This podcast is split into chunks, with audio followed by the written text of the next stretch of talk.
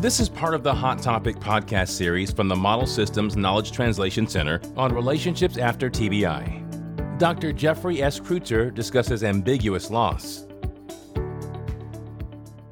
Ambiguous loss is a topic that I have thought a lot about for several years. And it was actually one of my students who started talking about ambiguous loss.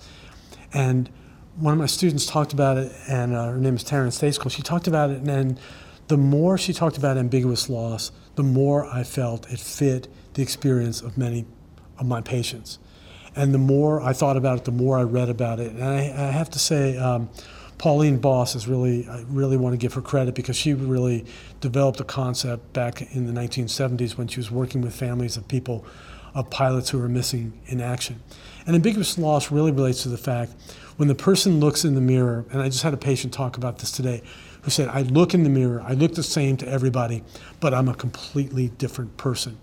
And ambiguous loss confuses everybody. It confuses the person with the injury. The person looks in the mirror and says, I should, just, I should be just as capable of doing my job as an attorney, doing my job as a receptionist, doing my job as an artist. When I look in the mirror, I see the same person who was there before, but when I go to work, I just can't do the job the same way. And it's confusing for people, it's upsetting for people.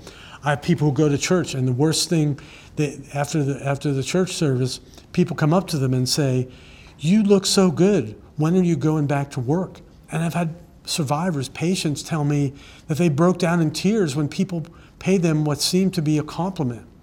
It's just so confusing. And people look one way, but inside, their capabilities, their emotions, their personality is so different. It's confusing. And until people can truly recognize those differences, and it's the person with the injury, it's the family, it's the person, it's the people they see in church. Until people can recognize those differences, and they, they're really hard to see, they're a little bit easier to talk about. They're hard to recognize. Until people can recognize those differences, it's really hard for people with, with a brain injury to adjust to those changes.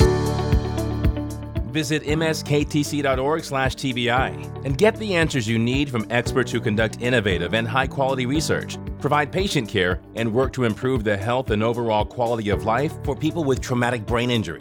That's msktc.org/tbi.